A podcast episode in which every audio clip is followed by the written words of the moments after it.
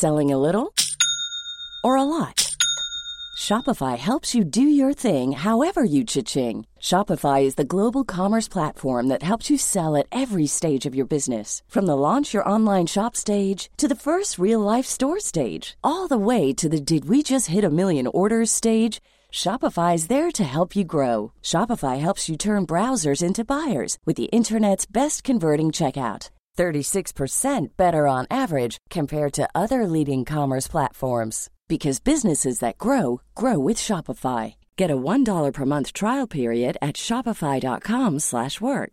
shopify.com/work.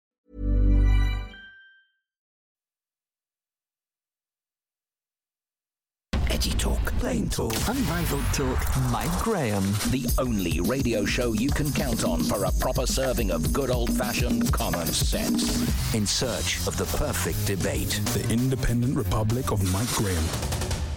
On the app, on your smart speaker, Talk Radio and Talk TV. Good morning and welcome to the Independent Republic of Mike Graham right here on Talk TV, the place to be for the truth, the whole truth, and nothing but the truth. It's a bit of a gloomy day out there today. Uh, it's a Thursday. Uh, we are getting near the end of August, believe it or not. We're almost in September. Uh, there's an awful lot to talk about. We've got, of course, uh, the Trump debate uh, that Trump didn't take part in last night. We've got uh, the death, we believe, of the main protagonist, the leader of the Wagner Group, chief, of course, of all of the op- options, the operations that were supposedly being run uh, in Ukraine by Vladimir Putin. Yevgeny Prigozhin uh, finds himself um, uh, supposedly dead, having been blown up, shot down in a plane uh, yesterday afternoon, early part of the evening. We'll bring you that. The latest, though, uh, story that was broken just before we started this show is the one we're going to start off with because it is an extraordinary story. New figures from the Home Office tell a terrible tale of exactly how bad the immigration situation is in this country. It's not simply that people are coming here on boats illegally. It's not simply that the numbers of people now waiting uh, for an actual uh, asylum processing plant to get to them is uh, now gone up to 176,000. It is this. There were 3,287,404 visas granted to people coming into this country for a variety of reasons. Some of them are work visas, some of them uh, are probably tourist visas, some of them are, of course, student visas as well. Uh, but to the year ending June 2023, that number is up by 58%. There were 321,000 grants to main applicants on work visas. 20,000 people uh, entered immigration detention in that year. The story of immigration in this country is a worse and worse story. The more you look into it, the worse it looks, and the worse the government looks because they have clearly no clue as to what is going on uh, in this country. It is incredible that how badly the Home Office have let this basically disappear down a plug hole. Nobody seems to know what's going on. We're going to talk to Isabel Oakeshott, Talk TV's international editor, to kick things off uh, because clearly uh, there is no way to stop the boats coming as far as the government is concerned. Nobody knows where to put all the people that are coming, and nobody knows how many of the people applying for visas are actually staying. It's almost as though this country is bereft of people, almost as though we don't have any more anybody actually living here, almost as if people are coming here just because they fancy it and we can just keep putting them up and we can just keep finding houses for them even though we don't have enough houses. This is, quite frankly, the biggest scandal, I think, uh, of this decade so far. 0344 499 1000 is the number. We know that you will always want to talk to us about this. There is a doctor strike going on as well, another disgrace. We've actually got some numbers on dental treatment as well. Uh, that's down, of course, by a couple of million uh, since the pandemic because now you can't get an NHS dentist. We'll talk about that, of course, as well. Lots going on, loads to talk about. Uh, let's get it on. This is the Independent Republic of Mike Graham.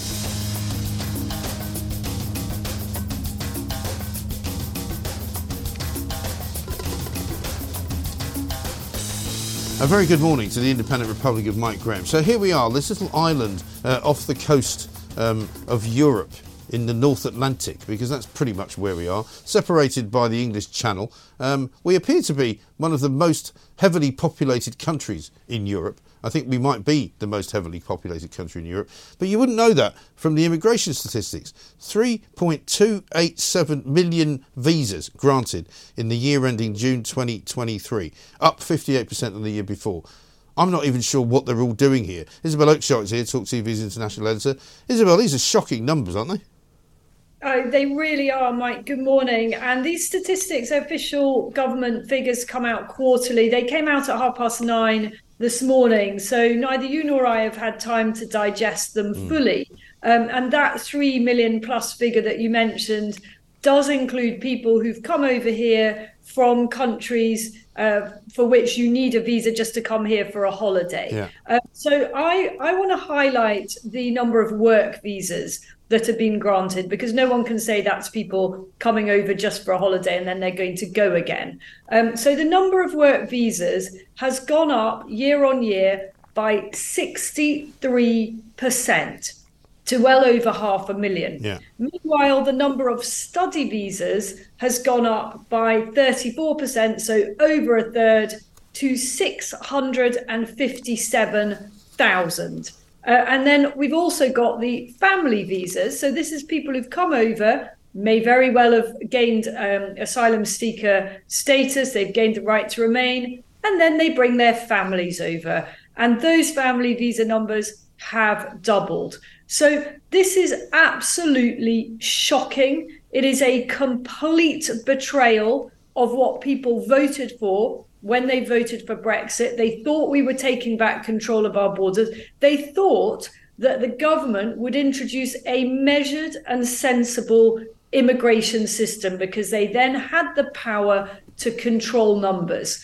And that's the exact opposite mm. of what has happened. It is effectively an open borders system. Yeah. And the reason this is so utterly appalling for many of the lowest paid people, the most struggling communities in our country, is that it is depressing wages, it is increasing demand for housing. We already have a housing crisis, and it is keeping people within the benefit system who should be out working for a living themselves. That is not in their own interest. We have one in eight working people of working age in this country are on benefits. We don't need extra workers. We need our own people to earn a living and make good lives for themselves. Yeah. Also, does this not rather give the lie to those who say, oh, well, the reason we don't have enough workers in this country is because everybody left after Brexit?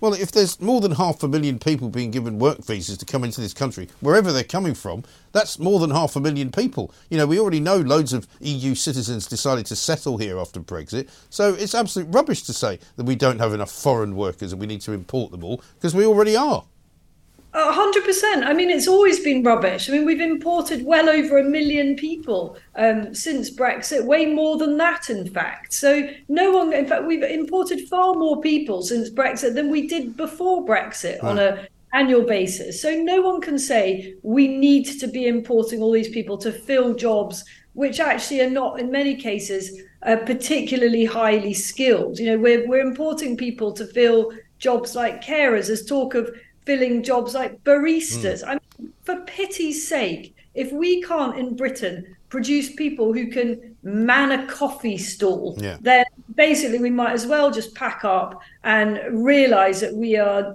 destined to be a complete legacy country which cannot compete in a global um, situation with countries that are um, ambitious, that are growing fast, and where people have a very high incentive to get off their backsides and work and build lives for themselves. Exactly right. And the thing that uh, you pointed out earlier on as well is the study visas problem, because in that figure of 657,000, up 34%, as you said, it includes dependents. And I've always asked the question, you know, when people go and study somewhere, why do they need to bring dependents? You know, I went to university, I didn't take any dependents with me. You know, I know people that went to university abroad, they didn't take dependents with them. What's this racket where you have to turn up and go, well, of course I'm studying in Britain, but, you know, here's my mother, uh, here's my son, here's my cousin. I mean, who are they bringing with them and why? absolute racket. That's the word you used. I know a bit about this. I've seen how it works from the inside there are still numerous colleges uh, where they offer actually generally quite expensive courses to people from overseas. Um, and if you sign up to one of those courses, you pretty much automatically get a visa to come here. Right. But here's the thing you only need to pay the deposit, mm. which is a fraction of the fee, to get the visa. And then you don't actually need to turn up for the course.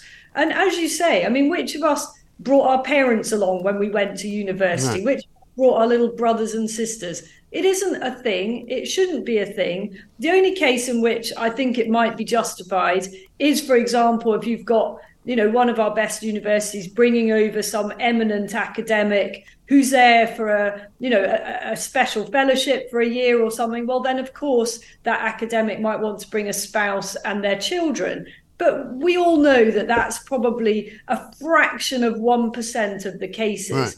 vast majority are just chances and you know it, it, gives a cover doesn't it um, to those who think that we should have mm. an hmm. open borders policy say oh this is great for our country they bring in so much money they're coming to study i'm sorry a lot of them are not coming right. to study. They have no intention of no. doing so. And the figures show that almost a quarter of sponsored study related visas were granted to dependents, 24%.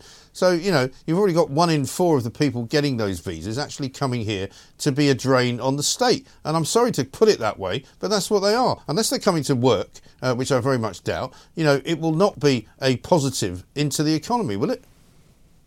Absolutely not. And the other thing to look at in these figures is the number of detentions. Yeah. So they are down 16% year on year. That's not what you'd hope for, is it? Um, and the number of returns, 4,000, a little over 4,000. Well, 72% of those returns were actual criminals. Um, so, in order to be forced out of this country, you basically have to commit some kind of quite serious crime just overstaying your visa isn't enough for you to be forced out. We can see that because of the mismatched mm. number of uh, figures who are overstaying and actually anyone who's being sent back from whence they came. Yes. So I think this is, you described it as the biggest scandal of the last 10 years, the biggest political scandal. Um, it's hard to compete mm. with total catastrophe of the handling of COVID. Uh, but if we set that aside, um, I totally agree with you. It is a huge betrayal. It really the- is, and I, and I and I appreciate what you said at the top that 3.287 million visas granted could include obviously there's a couple of million holiday visas in there very possibly, but who can say how many of those people have just overstayed their welcome? Everybody knows that one of the ways to get into a country, uh, if you're not coming as a student or you're not getting a work permit, uh, is you come on holiday and you just don't leave. Yeah, and I just don't think that there's any, uh, you know, there's any follow up in in so many of these cases. You know, we don't even have the resources to process actual asylum cases. We've seen that in the backlog, mm. and uh, you know, the expose that Richard Tice did last weekend of the whole way these cases are handled by the caseworkers, who are essentially told you know, start from a position of nicey nicey, we want to enable you to stay here. That I'm paraphrasing, but essentially what they actually say really is you must not start from a position of skepticism about these cases, which is the exact opposite of what you should be doing. You should start if you're interviewing an asylum seeker from a position of skepticism, and you should certainly take the view that if they lie, that's a disqualification. Mm. But yeah. the guidance doesn't say that. Well, funnily enough, you know, if you lie in a court of law, you go to prison for perjury. But if you want to lie to get into the country to live here for the rest of your life, uh, very living very nicely, thank you very much indeed, uh, that's just fine. Unbelievable. Absolutely incredible. Um, we're going to do lots more on this, um, Isabel. We're going to take a short break. Isabel Oakeshott's with us, Talk TV's international editor. Uh, we will expand on all of these figures as we go through the show. Uh, we're going to talk to Steven Woolfe coming up a little bit later on. We'll take your calls on it as well. It is an extraordinary set of figures, an incredible situation that the government has completely lost its grip on. Uh, we are now basically a free country to come and live in, to come and move to. Uh, you can get here any way you like. Come on a dinghy, fly on a plane, get yourself a visa, uh, bring your uh, cousin twice removed, uh, and just set up home somewhere because you can. Incredible. This is Talk TV. On the app, on your mobile, Talk Radio, and Talk TV. Welcome back to the Independent Republic of Mike Graham right here on Talk TV. We will bring you more detail as we get it, of course, on these immigration figures from the Home Office, which are startling and quite shocking in many ways. Isabel Oakeshott's already done a very good job of explaining some of them to us, and we'll get into more of them, into the meat of it, uh, as we go through the show and as we go through the day here at Talk TV. Isabel, I must talk to you about uh, what happened overnight um, over in Russia, where uh, Wagner chief Yevgeny Prigozhin is said to have died in a fatal plane crash. Um, apparently, there's not too many people mourning uh, his demise, um, but an extraordinary tale. Um, the front page of The Sun calls it Putin's Revenge. Um, I don't suppose anybody would be surprised if it turns out that he has been killed. Uh, what's your take on it?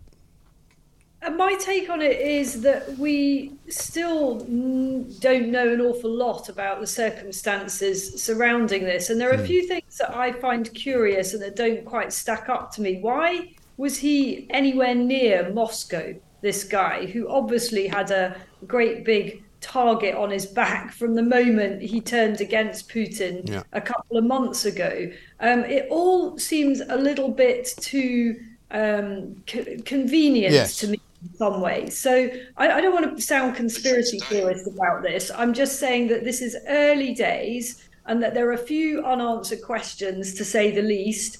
Um, and yeah, I mean, it's all very uh, handy for mm. President Putin to suggest this has happened. Uh, but this guy was not a stupid guy. Um, so it seems a bit odd that he let himself get into this position. Uh, that said, um, I mean, I don't think any of us really expected him to last very long wherever in the world he was after his attempted coup against the president. Uh, and how does it leave things? Well, um, some will argue within Russia, Putin's uh, power may be a little bit reinforced by it. You know, in terms of the domestic audience, they see, you know, the sign of a strong man who doesn't let his enemies survive. Um, but it's also desperate stuff, isn't it? And it doesn't change the fundamentals, which is that he's not winning the war in Ukraine. It drags on, and more and more ordinary Russian soldiers are dying. Yes, I mean the trouble is as well with with the way that modern propaganda works whenever anything like this happens, you're quite right to question it. You're quite right to wonder whether it is all a bit too convenient. You know, people certainly. John Sweeney was talking in in Ukraine, uh, talking about uh, his friends in Ukraine that he was speaking to last night. But some of them saying, "Well, he's already away. He's already gone. Uh, he's already somewhere else. Maybe Argentina." You never really know what the truth is in these stories, do you?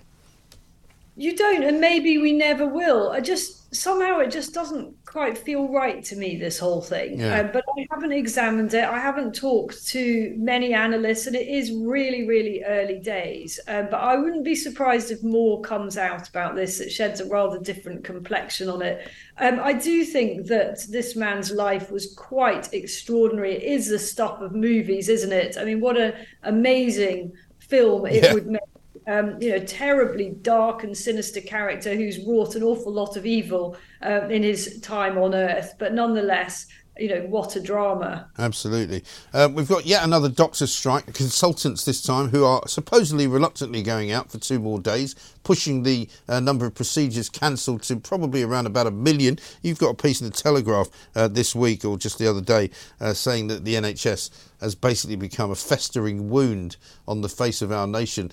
I can't say I disagree with you. Uh, we've got dental figures out today as well, which we're going to look into, but which basically are saying that fewer people are now being treated by the NHS in dental care than ever. Um, there's a massive problem here, isn't there? There really is, and the figures, the headline figures on the waiting list at 7.6 million, which are utterly appalling, and each of those figures is a is a sorry story for a patient they don't tell the full story uh, because so many people are struggling to get on the waiting yeah. list. There's a whole process to get there. And my article was really about the problems with so called primary care, so GP services. And all of our viewers and listeners um, will have their own stories to tell about just how difficult it is to get a GP appointment. And then, if you're lucky enough to get an appointment, does that GP have any idea who you are? Have they built any uh, kind of relationship professional with you over a course of years where they know about your medical history or are they yet just another locum another fill-in? You know just ticking a box you've got 10 minutes and in some surgeries you're only allowed to raise one problem. Yeah. As if, as if health works in that way. I mean what a ludicrous way to approach a consultation by saying one problem one appointment how do you know? All sorts of things are connected. You've got to mention several things often to get the full um, best chance of a proper diagnosis. Yeah.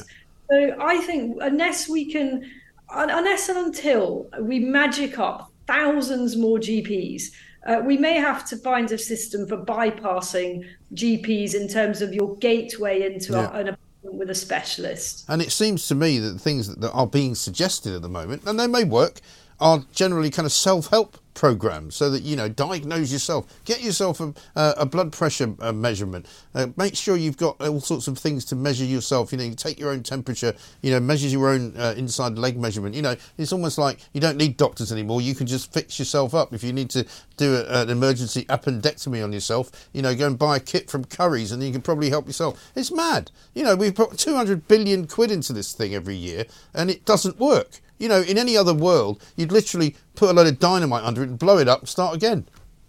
You absolutely, you absolutely would. And um, the terrifying thing is that you, you can't even necessarily buy your way out of this problem. Even if you get together your life savings and try to um, fast track in some way by going private, and people should not have to do that. By the way, it's not like they haven't paid enough tax.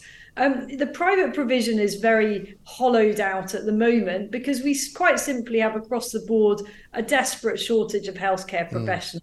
Mm. Um, and that is an argument actually for paying our doctors and nurses better, but with strings attached. You know, you're not, if you are going to be given a lot more money, then you ought to have a minimum level of commitment to the NHS and so on. Um, so, yes, pay them more um, because we've got to compete in the global market for healthcare professionals, uh, but let's make sure that there are strings attached to that. Yeah, absolutely. Well, you'll be pleased to know that on today's date, um, when the when the consultants are out on strike, they will have permission to work in the private sector. So while being on strike from the NHS, they can still be making bucket loads of money, which is, I think, shocking.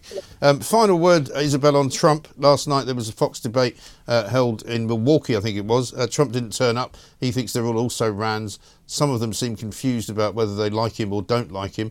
Um, he is mm-hmm. probably going to get the nomination, isn't he? Whether he wins is another matter.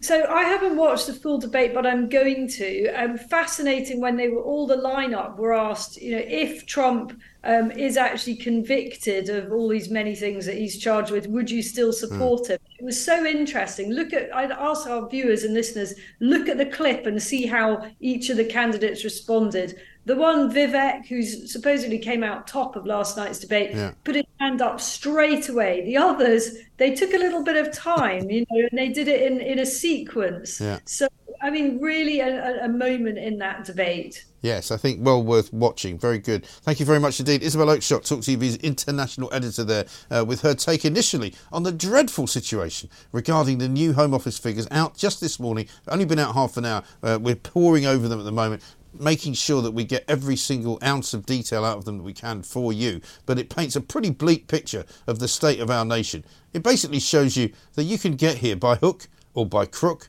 or by dinghy or by student visa or by work visa or by being somebody related to somebody on a work visa or on a dinghy. I mean, just take your pick and come here at will and stay. Talk Radio forever. and Talk, Talk TV. TV.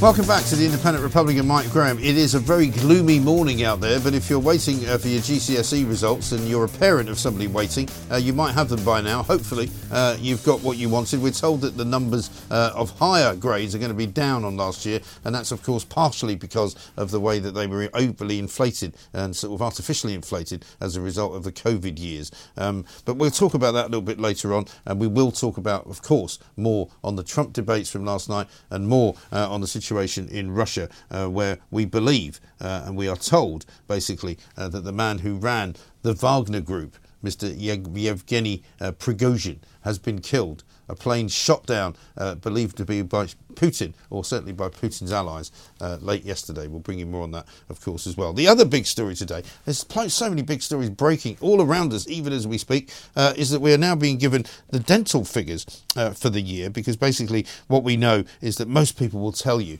you can't get an NHS dentist. Some people have been taken off NHS dental lists. Uh, it's been, as some would describe it, a bit of a kick in the teeth. And dental treatments are actually down 5.9 million on pre pandemic levels. And that tells you that one, uh, there are not enough dental treatments being done on the NHS, but two, possibly, there maybe aren't enough dentists. Let's talk to Nick Ellaby, Talk TV's correspondent, who's live uh, from Sharrow Dental in Chelmsford. Nick, a very good morning to you. Welcome.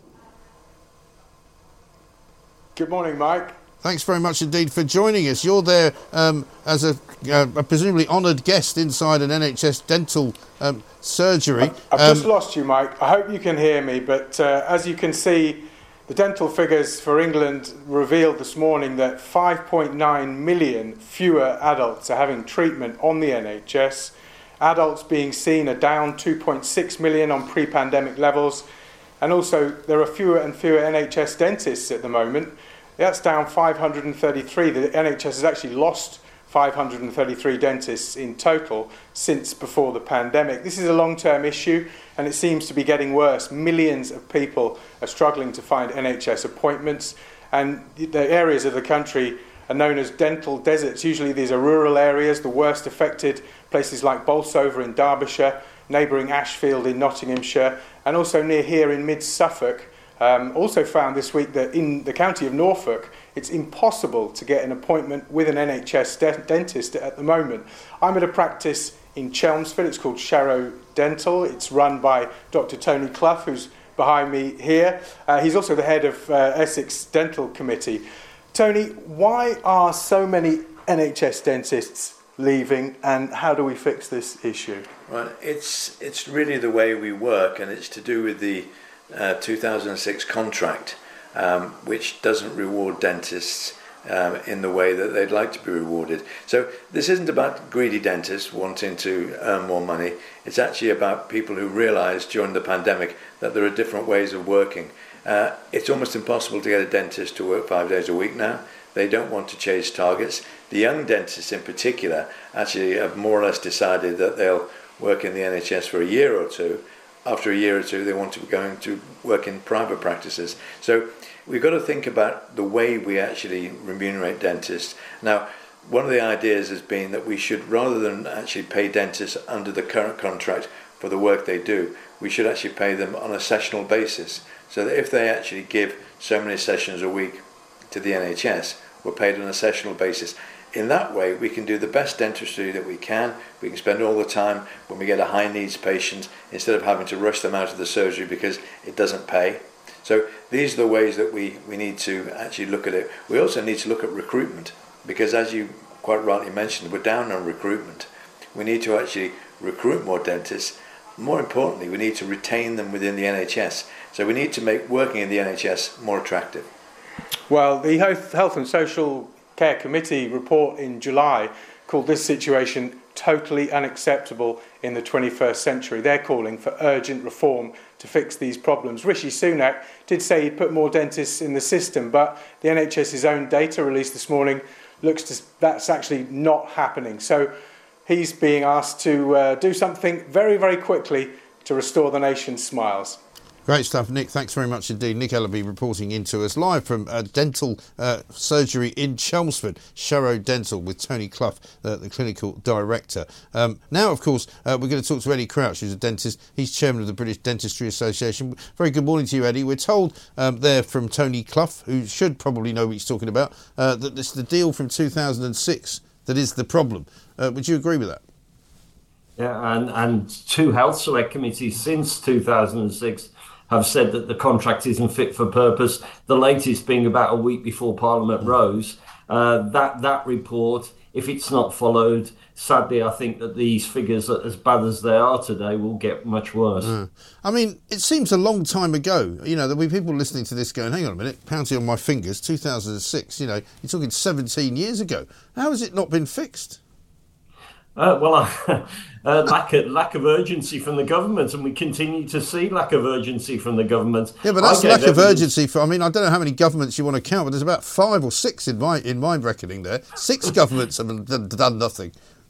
Yeah, I mean, I met the, the, the health minister, and with the I've met five in two and a half years. Right. Uh, they, they they go around quicker than uh, um, than than anything. But Yeah. um, uh, the the, the health minister met me in, in May. He told me that there was going to be an NHS uh, dental recovery plan issued by the end of June.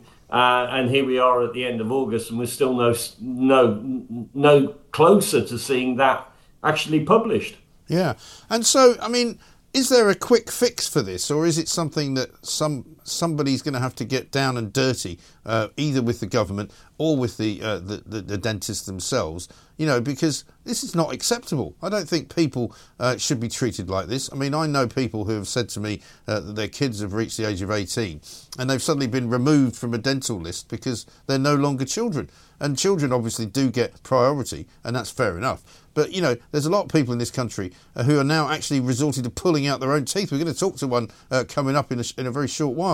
You know, that's not acceptable. I mean, we're supposed to be a modern, you know, forward thinking, you know, brimming with future pride economy. You know, it's mad, isn't it? Absolutely, uh, and it, uh, you know the frustrating thing about it is it's it's really only the dentists that seem to be bothered about preserving the NHS dental service.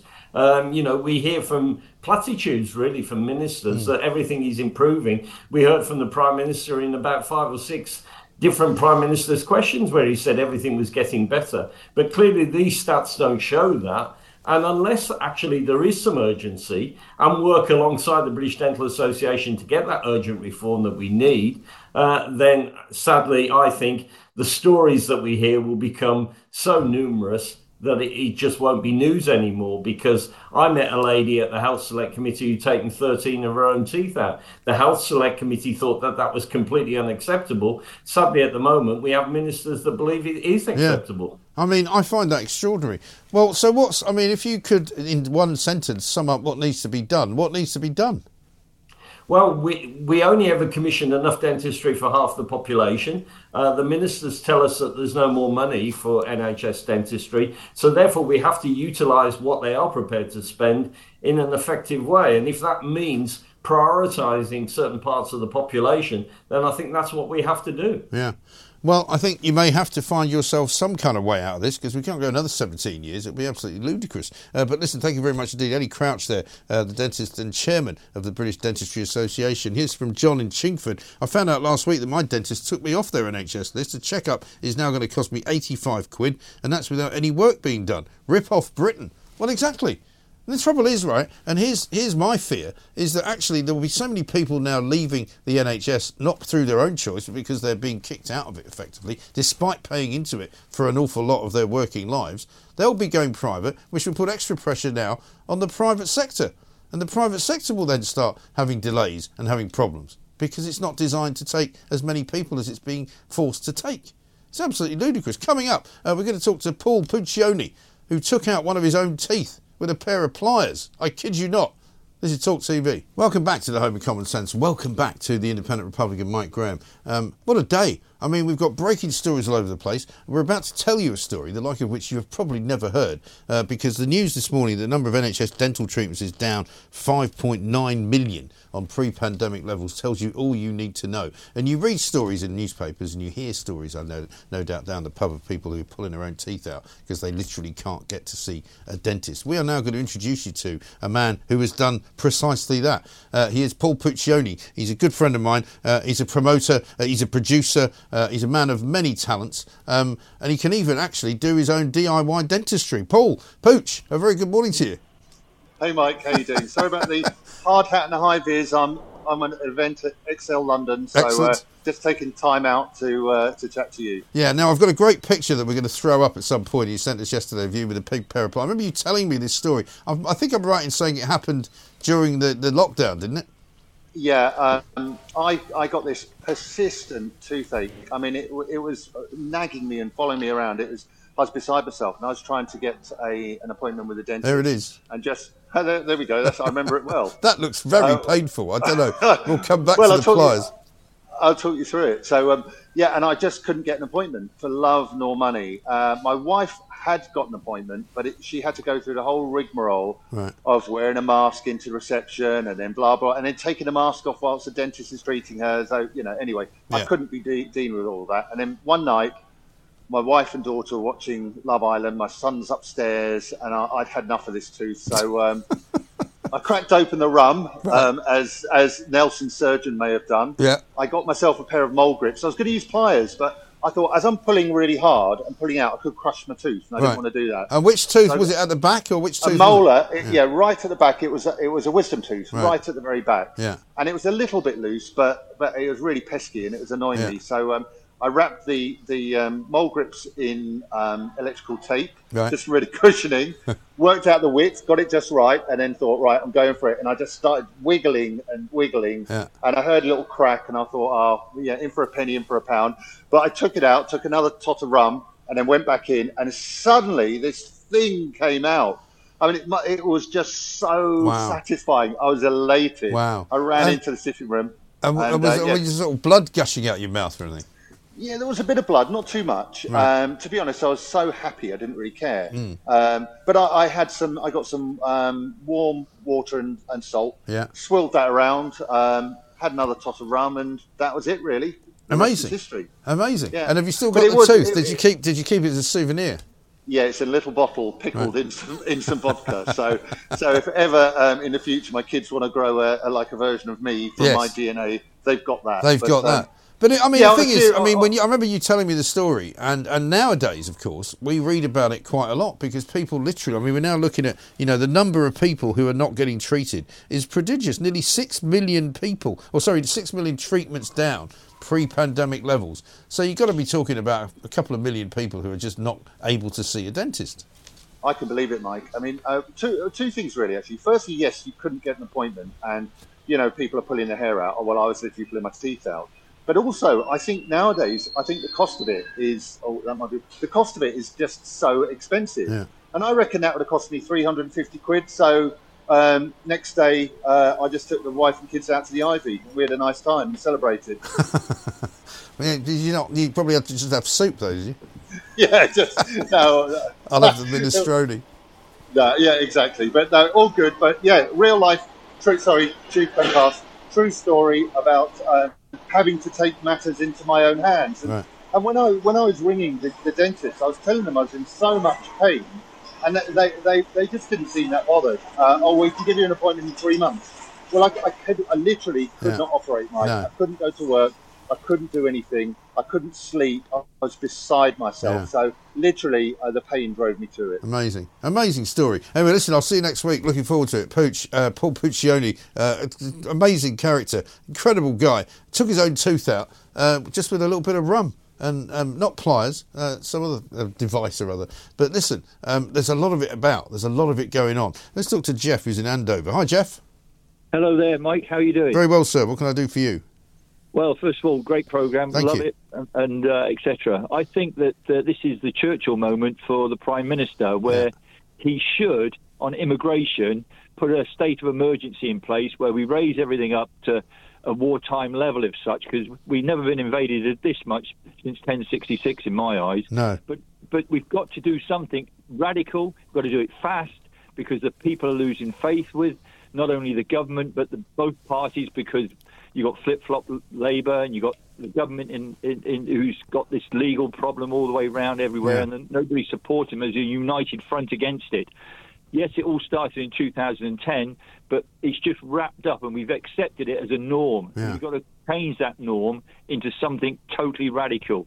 What I, and I would, I, what I would suggest is a, is a state of emergency, but also the Talk TV to put forward a, because it's a people's channel, Yeah. To put forward a petition to the government, hopefully supported by some of the mainstream newspapers, to, to put in place a state of emergency to stop this problem of immigration that we're just a free shop for everybody Yeah. to pop in. And It's pop ridiculous, isn't it? It's. I mean, if, if you didn't know it was already at ridiculous proportions, now you do know that it is. Jeff, I appreciate your call. Thank you very much indeed. We're going to come to Michelle um, in London in a moment. Uh, how about this though? Friends in Essex go to Turkey, says Sandy, for dental treatment, not veneers, just normal fillings. As even with flights and hotels, it's comparable to going to a private dentist here, and they combine it with a nice break in the sunshine.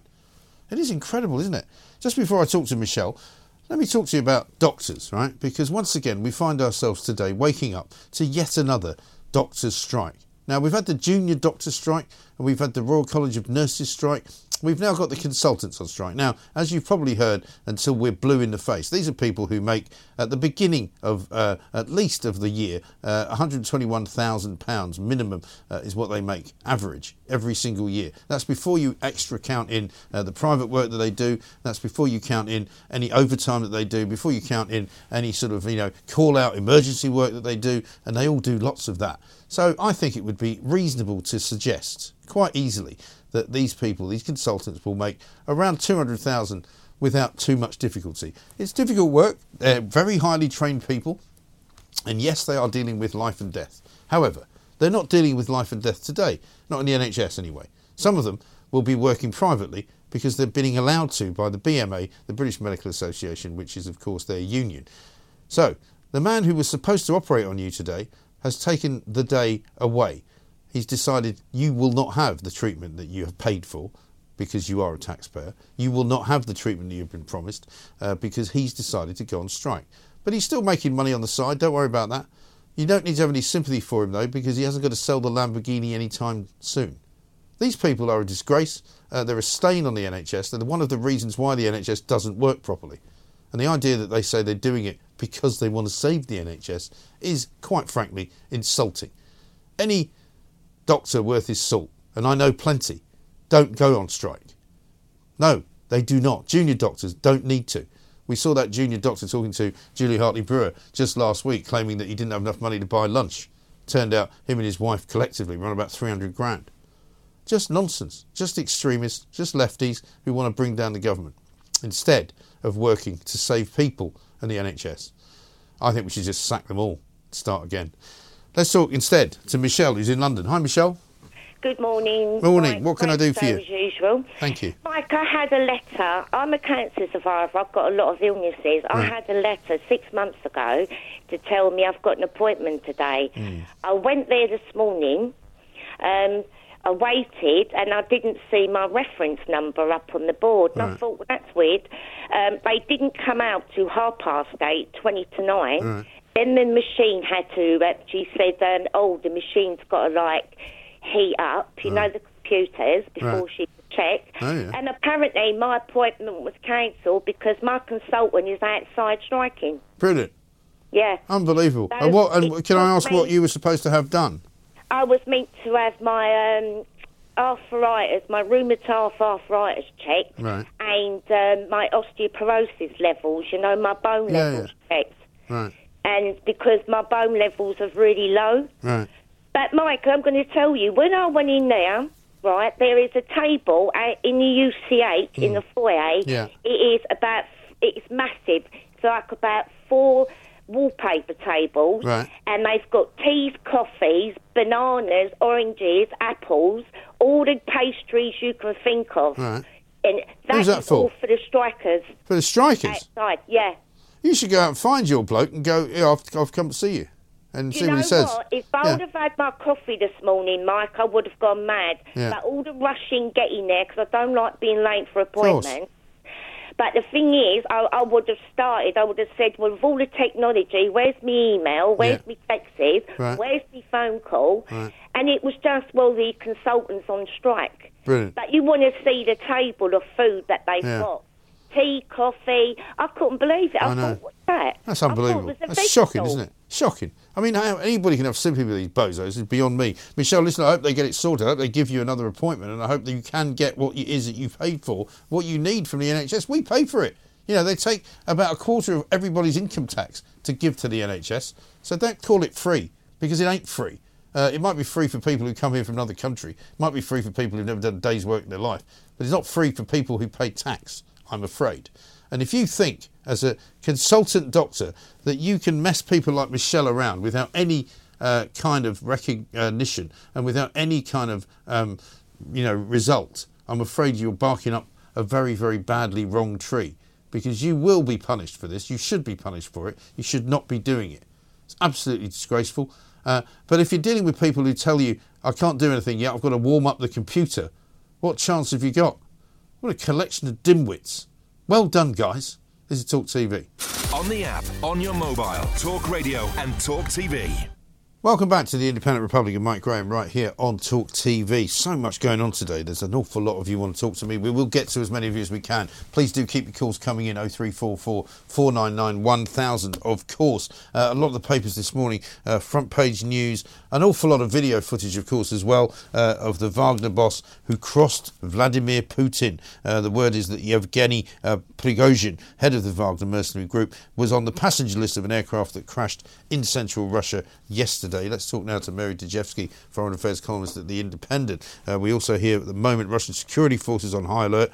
Uh, we've got um, uh, Prigozhin supposedly uh, being named as one of the members of that plane's passenger list, as we said. Um, and the Kremlin was plotting to replace Wagner in Africa, is also a story in the Times today. Mary, very good morning to you. Welcome.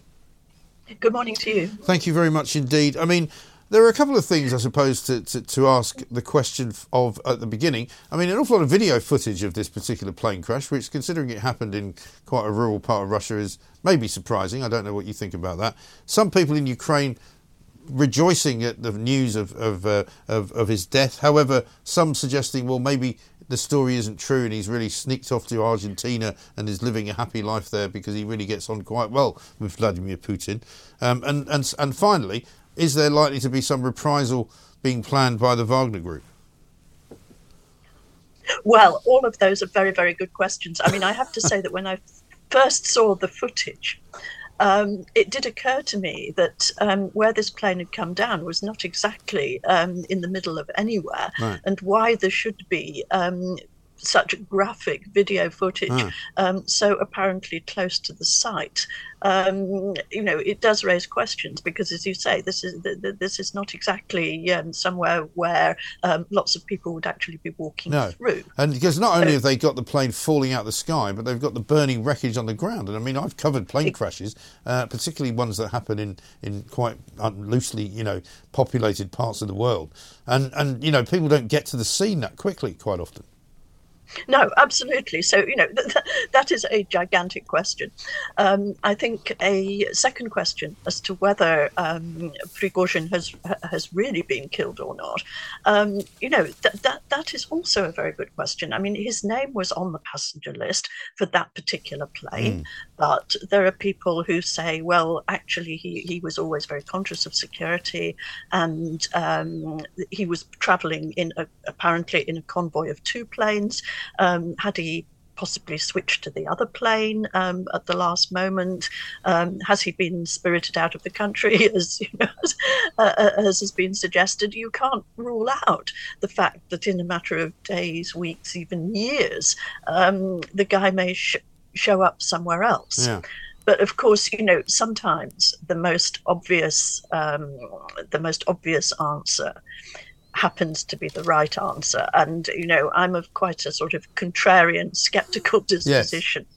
Um, but I have to say that um, the idea that if not Putin, then um, senior members of the Russian defense establishment, who were actually the main targets of Prigozhin's mm. criticism, um, that um, you know that really does look like the most plausible, yes. following the um, very um, the rather strange, bizarre um, mutiny by Prigozhin yeah. against the defense top brass. He insisted it wasn't against Putin personally, yes. but that was exactly two months before um, his plane appears mm. to have been, um, if not shot out of the sky, then sabotaged. Yes. And so, if there were to be a sort of revenge from the Wagner group, perhaps being plotted, it might not be against Putin. In other words, it might, might be against the other sort of army military chiefs.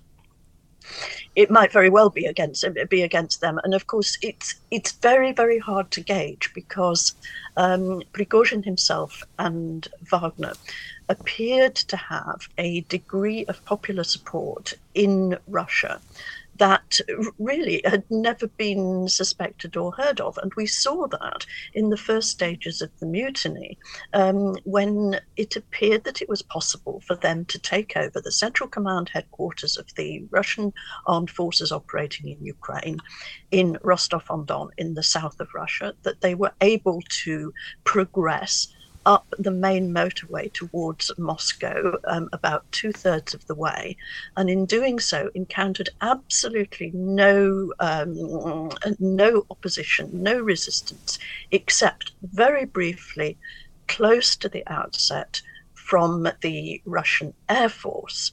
Um, and there has been a suggestion, which is not it seems to me a fairly reasonable suggestion that actually it was the Air Force who'd lost pilots because the Prigozhin people um, fired back at the planes from the Russian airports Mm. that were targeting them on the uh, during their mutiny, and um, Putin admitted soon afterwards that they'd lost pilots. He didn't say how many, um, but you know that there is um, there is a motive there Mm. both ways. Yes.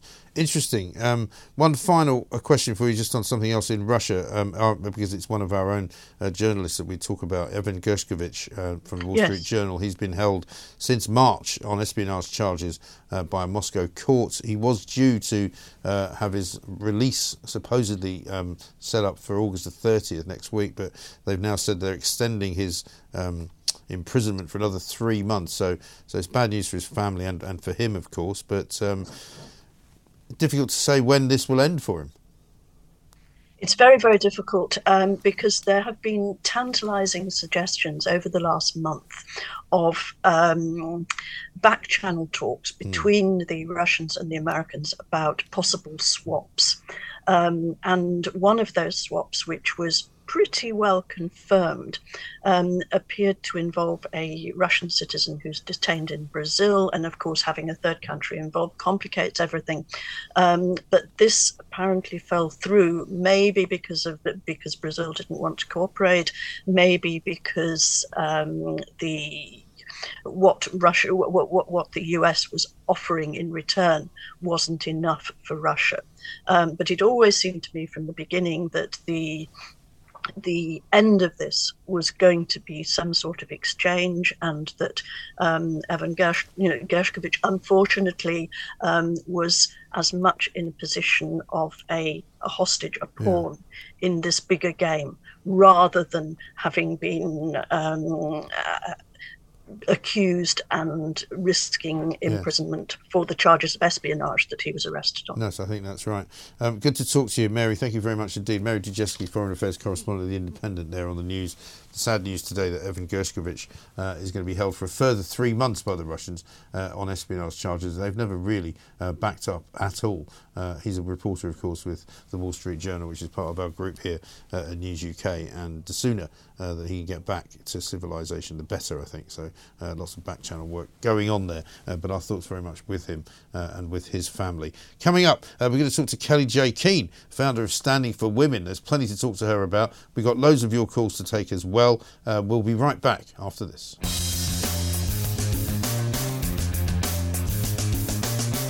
Good morning and welcome back to the Independent Republic of Mike Graham right here on Talk TV. As you would expect, uh, the cloud ceiling has lifted slightly. It was very gloomy this morning, a bit of rain uh, in London. I don't know what it's like where you are, but uh, uh, the rain seems to have passed. It seems to have gone away. And there's a little bit of blue sky peeking through. I mean, it's still August, by the way. You know, we should be still having a bit of a uh, decent summer.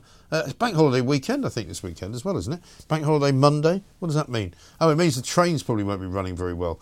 Um, and there'll probably be another doctor's strike. Oh, no, well, there is another doctor's strike. It's today, isn't it? Uh, so does that mean they have a doctor's strike Thursday, Friday? Yeah, two days for the consultants, so they don't have to work. And then it's Saturday. they work then. Sunday, great. Monday. Five days they get.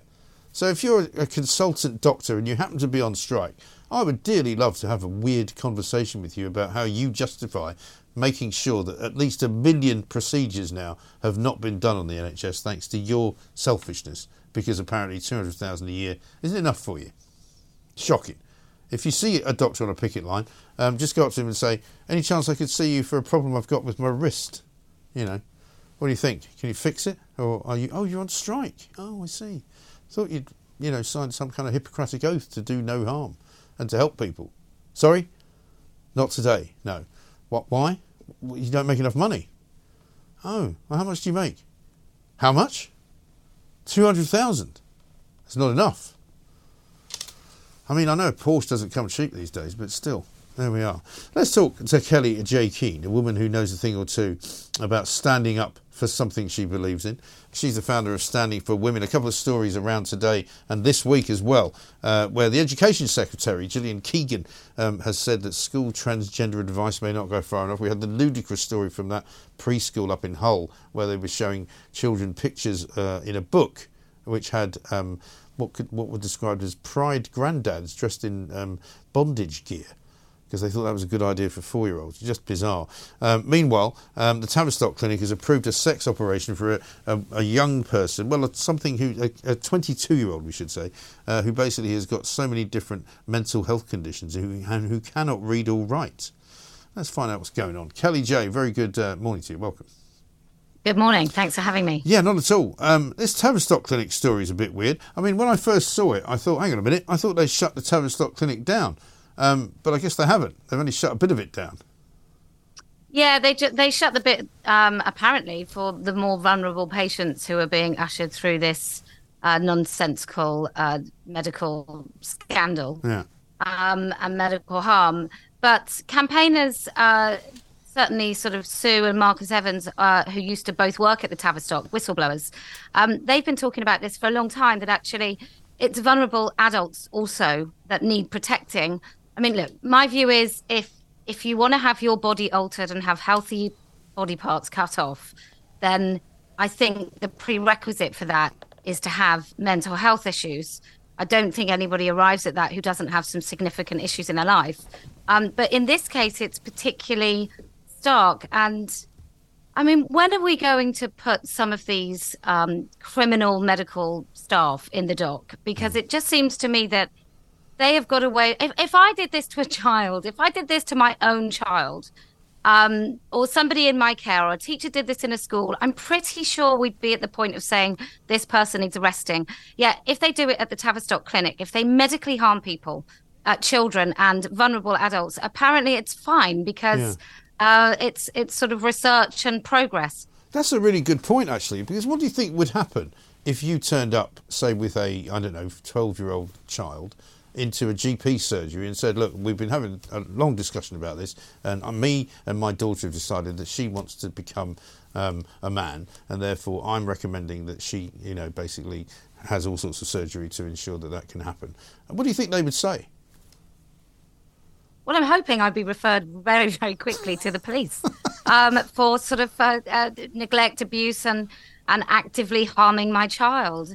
Uh, it just it beggars belief, really, that that anybody could sign this off. Like anybody could sign this off, let alone really uh, horrendous doctors um, Mm. and people that are just in it for money. But these are people paid by us to take care of us. Um, and they don't seem to be able to do that. And I think it's time we, uh, at the very least, revoke licenses. But I'd certainly like to see some criminal um, action in Yeah. this field. And who are the people who think that you're wrong? Because those who say that actually that should be allowed can't surely believe those actual words that they say. Can't actually think that encouraging children to actively harm their own bodies is a good thing.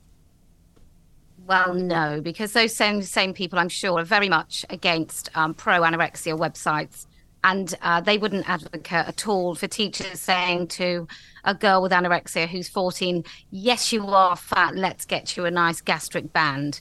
So I think anybody who says that it's it's okay to allow children to be medically harmed, or in this case, this vulnerable adult to be medically harmed, I think they are stuck in sort of an ideological uh, cul-de-sac really that they can't come out of. I don't genuinely think anybody thinks it's all right for this kid. They but can't. I Clearly, mean, somebody's doing it. I mean, you work much more um, hard in this area than, than most people do, and, and you at some cost to your own safety sometimes, you know. But I think we all sit around going, you know, thanking you for what you do, but also thinking, how is this actually happening? I mean, I said this to um, somebody yesterday. We, we were we were talking about that crazy story from Hull, where the preschool kids were being shown a book with men dressed in, um, you know, Mm. bondage gear, and the teachers told the parents who objected that they were bigots. And I'm going, sorry, who's pushing this? Who is actually, who is actually saying? What it is that, that that this is the right thing to teach four year olds? Who's who's pushing it, and why are they pushing it? Well, there's many answers to that question. One is stupid people, um, so incompetent cowards Yeah. are helping push this forward. Unthinking people, people that are told, "Oh, this is an act of kindness," and they go along with it. Um, unfortunately, it's a lot of women who go along with this. Um, in that particular book, which I have a copy sitting on my shelf, there is also double mastectomy scars. Uh, there is also a box of dog pup toys um, on the high shelf um, which I think is a little bit of a nod to men in rubber fetish gear dressed as dogs. Oh, yeah. So that book is that book is all levels of wrong. My Um, God. but look, I, I think this is a case of uh, the dereliction of duty. Um, I know we're going to talk about education in a minute, but there has been no guidance. And so these people are left really just grappling with issues that they feel they don't understand, in which case they get somebody else in to talk to children, which is insane. Like, if I didn't understand something and my children needed to know about it, I would learn about it. I wouldn't say outsource that particular No. sort of uh, knowledge to somebody else. No, exactly right. And I mean, the, the, the Tavistock and Portman NHS Foundation Trust, when they were asked about this particular case of this individual who is 22, they said this, which is more or less not worth saying. We cannot publicly discuss the situation of any individual patient. We can say that no surgery is available under the age of 18. Well, well, that's not the question. The question is, what about the 22-year-old with learning difficulties and/or mental health issues? They say where complex or additional needs such as mental health problems, communication, or learning difficulties are identified, more assessment consultations may be appropriate prior to any form of treatment pathway being agreed. Well, I mean, um, what if that kid was going and saying, I really hate my ears? Could you cut them off? yeah, I really don't like my hand. I feel like my little finger is is a burden to me, and and totally, I don't identify as somebody with ten fingers and toes. It, it's just, I. How do you get to a point where you're supposed to be, uh, often a well-paid, as you just commented, a, a well-paid, educated person yeah. who is suckered into this idea that it's a good idea to cut off the healthy body parts of anyone, Mm. let alone somebody uh, who's 22 and incredibly vulnerable. Yeah, it makes absolutely. I, I've started calling them reality deniers, not just in this field, but in all the other fields where you know they look at something and don't see what everybody else sees, and they kind of go, Yeah. "No, no, no, that's not what you mean. I, what you Mm. mean is is this." Uh, let's go to um, Gillian Keegan and find out what you make of what she said. She basically said, "You know, there's a lot of conversations going on, isn't there, about the law that will basically." tell schools how they should deal with this issue, how they should allow social transitioning or not. Look, I, I've been following this for a long time, since 2015, and I am regularly astounded at the lack of single sex provision in schools and the fact that this stuff has really gripped teachers. And I think we also have to look at teaching colleges um, and university courses where this stuff is being instilled into new teachers, and new teachers are cheaper. So, therefore, a lot of schools have new teachers. Then the conversation stifled in the classroom um, and stifled within the sort of the curriculum guidance. The government just need to be a little bit strong on this. If the government want can do, when I was at school, we had like heroin um, advert uh, uh, sort of advert campaigns, Yeah. and we had like anti-smoking stuff. Now, I'm pretty sure it's it's not allowed. Nobody is allowed to smoke in school. Mm. I'm pretty sure they've stopped smoking in staff rooms in schools also. Why can't they just stop this? Like, why do you need a law in order to say to schools it's really harmful, really harmful to teach this absolute crazy stuff in mm. school? You just it's just a no. And if you are found to be teaching it, if you're found to be erasing the single sex provisions for girls and boys in schools, um, then I'm afraid you will face some consequences. Like, how is that? Why is that difficult? I know. It doesn't seem difficult. It seems pretty straightforward to me. But no doubt we'll be talking about this for a while. Kellie Jay, thank you very much indeed. Kellie Jay Keen, founder of Standing for Women there. Um, with all of the strangeness that goes on on every single day of the year now in this country, we need people like Kellie Jay to stand up for stuff uh, because she sees things before everybody else does. But it really is odd, isn't it? 0344 499 1000 uh, is the number to call to get through. We'll take some calls. Coming next on Talk TV. Across the UK, online and on DAB, the independent republic of Mike Graham on Talk Radio. If you enjoyed that, be sure to catch the whole show 10 to 1 Monday to Friday on Talk Radio via DAB, online, or via the Talk Radio app. If you have an opinion on the stories we cover, we'd love to hear from you. Call us 0344 499 1000 or tweet at Talk Radio during the show to have your say. The Independent Republic of Mike Graham on Talk Radio.